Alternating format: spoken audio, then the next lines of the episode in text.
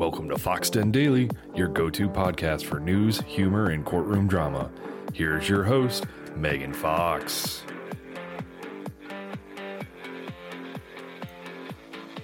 Happy Wednesday, everybody. It is February 28th, and I am back to give you the best of what's going on in the legal world, what's happening in true crime in the court cases that we are all watching. Right now, there is breaking news in the Laura Owens v. Clayton Echard case of the former bachelor who has been accused of fathering twins with a woman after they engaged in oral arguments, shall we say. Uh, this time, we have a letter that was sent by Laura Owens to Greg Woodnick, uh, Clayton's attorney, ex parte. She did not go through her counsel, which she was supposed to do. She sent this letter yesterday, and Dave Neal has the story.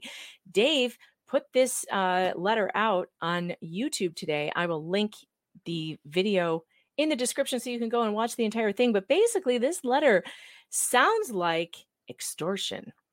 Laura Owens is telling Clayton Echard, hey, you drop this case that I'm losing right now with you, or I'm going to sue you for 1.2 million dollars for that real estate deal that I didn't that didn't go through back when I was uh, catfishing you uh, to set you up to be the next father of my twins. Well, all right, she didn't say it just like that. She said it in a much more Chat GPT way, but that's how it came across. Do what I want you to do, or I'm going to tie you up in court for another several years. I'm not sure how this is legal or if it is legal. Uh, but when Greg Woodnick told the court in a motion that Corey Keith, Laura's lawyer, has uh, what he calls client control problems, I think this is the perfect example. So I've got a clip of Dave Neal, a reporter and host of the Bachelor Rush Hour podcast. I've got a clip of him explaining the stipulation she put in her threat letter Oh, she loves her stipulations. Stipulated conditions for resolution. Oh, we have a stipulated re- condition for resolution. You mean Clayton doesn't have to pay the $1.4 million and 80 cents? Well, I will do anything to not pay a $1.4 million and 80 cents payment. What is it that you want me to do? In lieu of immediate litigation, I propose an alternative resolution contingent upon your stipulation to dismiss FC 2023 052114. Jane Doe v. Echard forthwith and to mutually agree to forbear from any future legal actions against each other for any claims.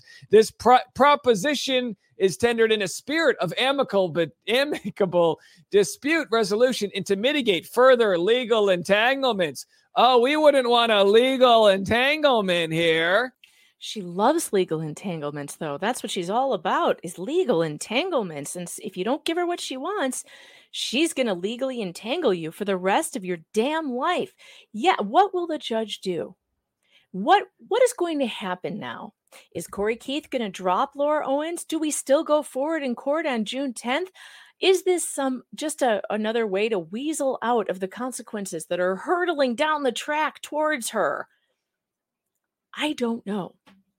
But it's outrageous. It is an outrageous move that clearly uh, I don't think her lawyer saw coming because he wouldn't have told her to do this. I don't think. Now, Dave Neal pointed out something very interesting in his video about this.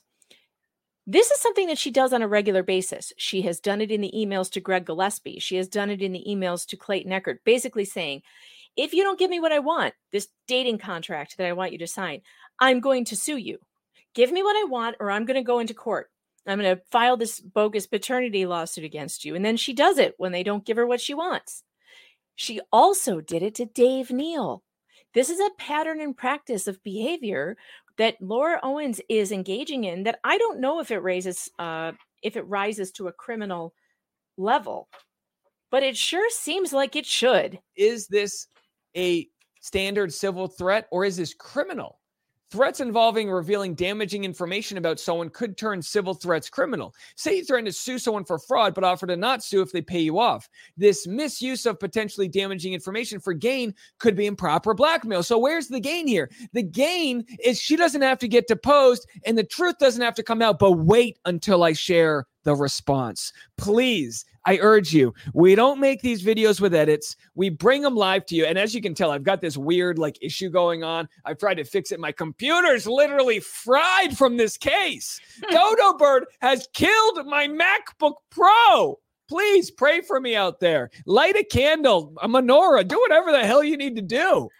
Dave Neal is so funny. He makes me laugh so much. You guys, if you are not subscribed to Dave on his YouTube channel and also his podcast, Bachelor Rush Hour, you really need to be. This man is a total crack up. And uh, prayers for Dave's MacBook. We do need it to be working.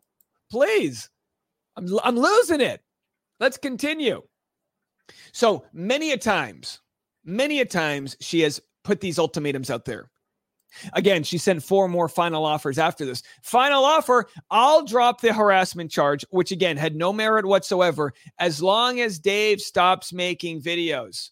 She just did what she could do to try to bully me. And yes, that is bullying. It's relentless torture. All right, so she has done this many times. She's done it to Clayton, she's done it to Greg, she's done it to Dave. How many more times can she do the, this and get away with it? Is the question.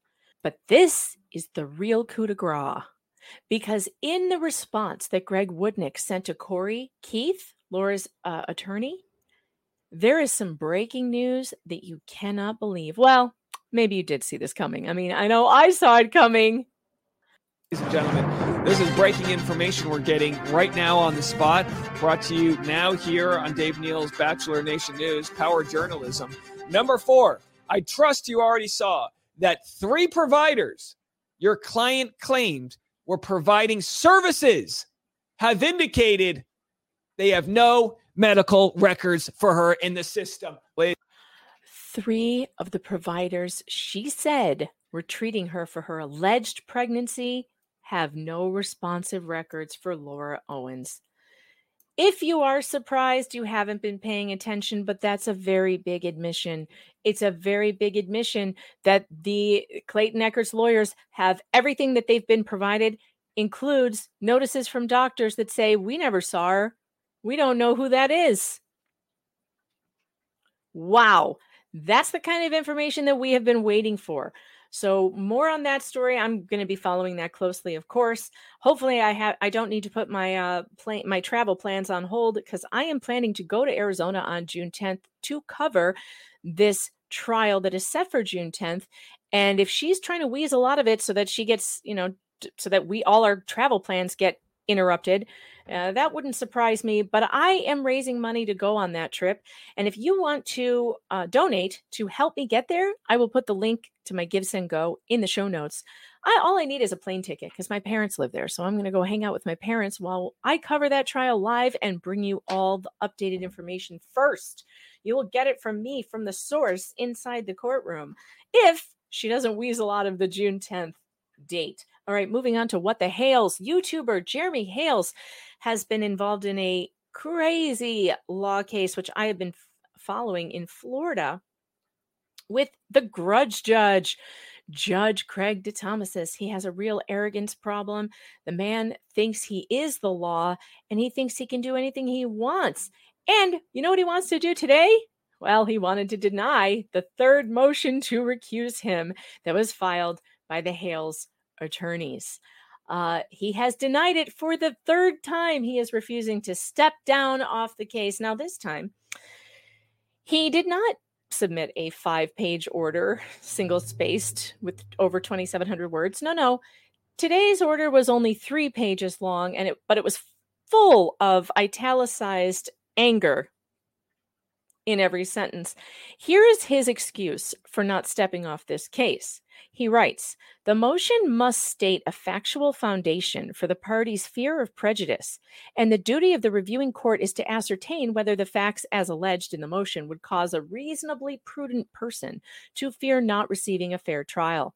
A motion to disqualify will be dismissed as legally insufficient if it fails to establish a well-grounded fear on part of on the part of the movant that they will not receive a fair hearing. The judge also claimed that you could not use adverse rulings against you. And he said there were a bunch of those in the motion that, that the Hales' attorney um, filed. However, DUI Guy Plus and uh, Larry and I, Larry Foreman and I, we read this motion last Sunday night on a live stream. I'll link it below. We read the entire thing. And I don't remember coming across any argument by the Hales' attorneys that were arguing about an adverse ruling from the judge. The entire motion was around how the judge behaves towards Jeremy Hale and how he behaves toward the attorneys that Jeremy hired. His aggression and hostility from the bench is palpable. It, everybody sees it. We played that hearing on my channel last night, and it was an incredible stream. It was so much fun, and I was with the, the Hales were with me, and um, everybody. There were almost ten thousand people in the chat. Everyone agreed that he has a reasonable fear that this judge is biased against him. It's so obvious. So I went and I looked in the motion to disqualify the judge because I was looking uh, for you know, where is this that the judge says they were using his adverse rulings as a basis for the motion?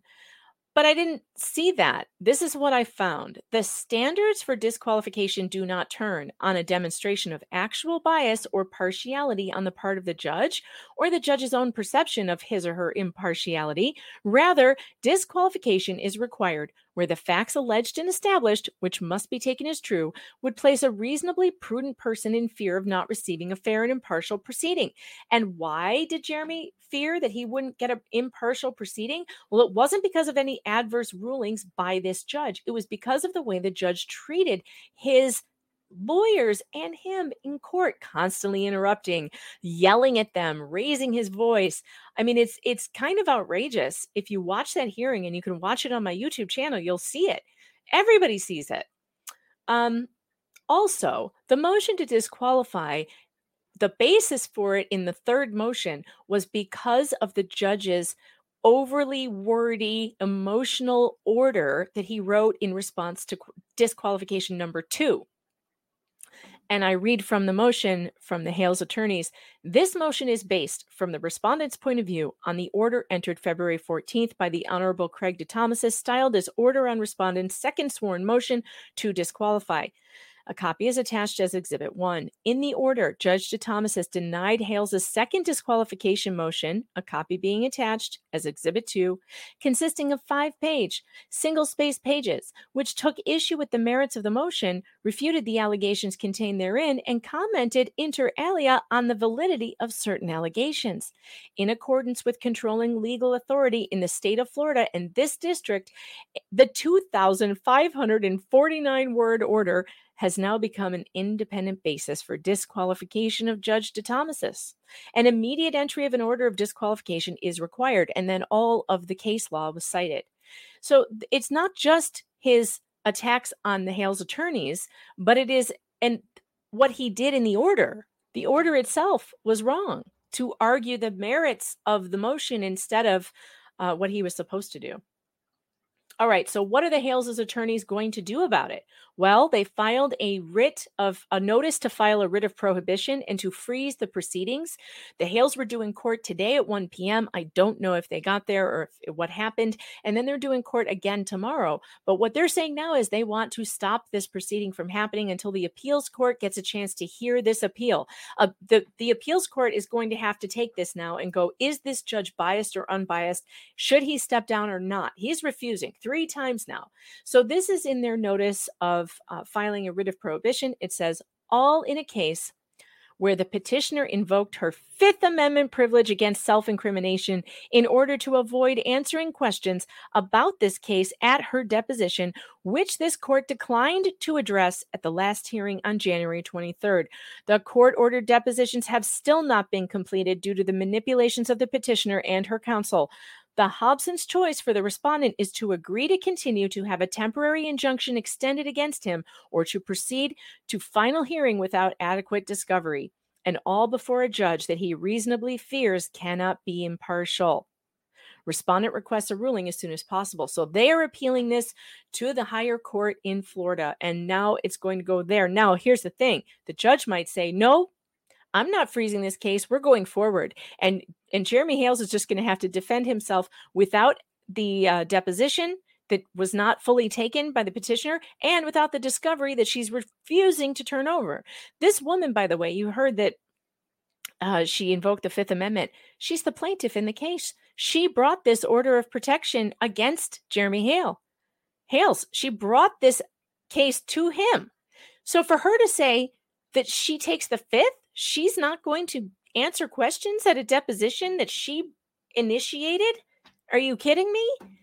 And this is being allowed. The judge never said anything to her about not showing up for her deposition and then taking the fifth at her deposition and then the deposition was canceled halfway through it's just incredible how biased this judge is toward the plaintiff and against uh, the defendant. So this judge needs to go, regardless of who's right, right or wrong in this case, whether it's Jeremy Hales or the neighbor. It really doesn't matter. This judge is one of the worst judges I've ever seen, ever. And if you want to see him live in action, watch my live stream from last night, and I, will link it. You won't believe it. It's the hearing watch, and I'm going to put it on there. DUI guy Larry at uh, DUI guy plus was with me, plus Jeremy Hales and George, and it was it was just hilarious. Okay, we have updates in the Fani Willis disqualification hearings.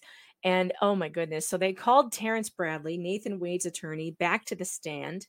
And this man, I've never heard anybody with take this long to answer a simple question in all my life. So I took a clip from Doug TenNapel's channel, Doug in Exile. Go check him out. Make sure you subscribe to his channel. But let's hear what uh, Terrence Bradley did on the stand yesterday when you told me that their relationship started when she left the DA's office and was a judge in South Fulton, where did you obtain that knowledge from?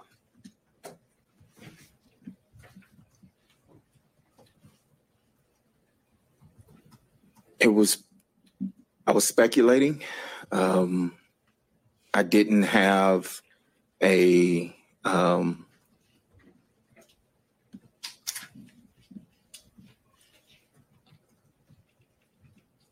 Anytime now, sir. No one told me I was speculating. All right. And the judge has pretty much had it. So at one point, Bradley's attorneys try to claim privilege, and the judge is like, uh, no. Denied. Sit down. She told us. She told us Mr. Wade told you. So tell us what Mr. Wade told you about Miss Willis and Mr. Wade meeting at the Evans office.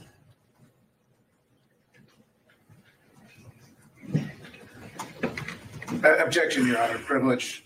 This clearly covers the time after December 2018, and would be covered by the privilege. Yeah, um, overruled. overruled again. Judge McAfee is on them now.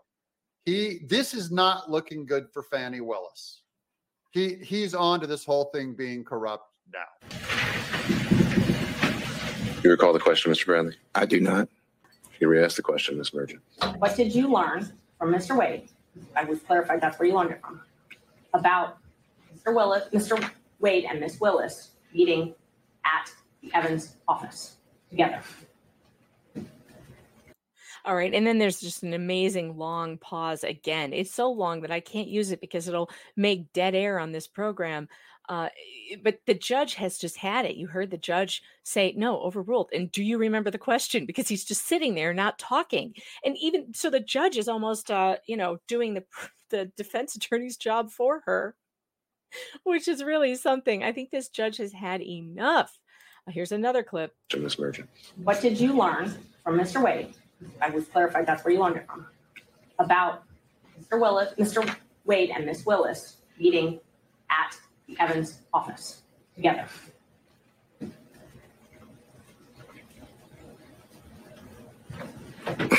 You could drive a train through these Don't object pauses. asked and answered. He's testified that. He hasn't answered. He, I haven't, we haven't heard an answer. He testified he had one conversation with Mr. Wade in the back of his uh, law Judge. office. No, and his, and his answer may change. So Sit in the office to what, how to answer the question. Whoa, that is so huge. The judge just said, and his answer may change, overruled. The judge is completely telling you, he's telling us, I know this guy is lying. right to jail right away. He's lying on the stand, and his answer may change. So let him answer it. I can't recall what the conversation was. Um, I do. I do recall um, knowing that they would that he would go down to the office or had been down to the office, but I can't tell you. So then he continues to say, but I can't tell you for what or when or why or, you know, but that's not what he said in other testimony. Apparently, he said in either text messages or other testimony that they would meet at the office to hook up. it's just, and then we have the uh, Trump's attorney pointing out to the judge that throughout this testimony, Bradley has been secretly communicating with his attorneys in the middle of his testimony. I just want for the record, because sometimes the record doesn't reflect where people are looking, and that when I ask a question, Mr. Bradley is looking at Mr. Wade and his lawyer to wait for them to object, and they're clearly interacting somehow in the court. So I just want the record to reflect that because it wouldn't otherwise. Well, well, well. So it's now on the record that he was getting communication from his attorneys uh, while he was on the stand, which is a big no no. This is all going very poorly for Fani Willis and that DA's office. And I hope it continues in the same way. I'll keep you updated as I hear about it. As for what's happening tonight at 6 p.m. Central Time, that umbrella guy Tug, he's going to have the Hales on his program. I will link it in the show notes below. Make sure you, sure you tune into that for all the updates on what's happening in the Hales case. You'll get a bunch more details on that. Watching that umbrella guy, go subscribe to his channel and check it out. That's it for me today, folks. I'm out of here. I got more stuff to do. I got to go write an article on pjmedia.com about Laura Owens and her newest attack on Clayton Echard. I can't wait to get to that. Make sure you follow me over there, pjmedia.com. I write columns there, and you can find me under the authors tab. If you look for Megan Fox, you'll find all my articles. And don't forget to follow me on locals too, meganfox.locals.com. We're having so much fun over there, and we would love to have you join us. See you again tomorrow, folks. Have a great night. If you enjoyed this episode, please leave a five star review on Apple Podcasts, Spotify, Amazon, or your favorite place to enjoy the show. Want to hear more from Megan? Sign up at meganfox.locals.com.